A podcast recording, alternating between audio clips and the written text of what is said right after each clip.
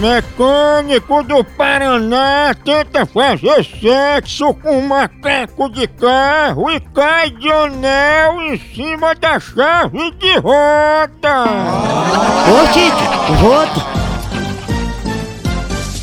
Depois de tirar moeda, chaves, brincos, cinto, sapato, calça e celular, idosa fica presa na porta giratória do banco por conta de um piercing na genitália. Eita, graça.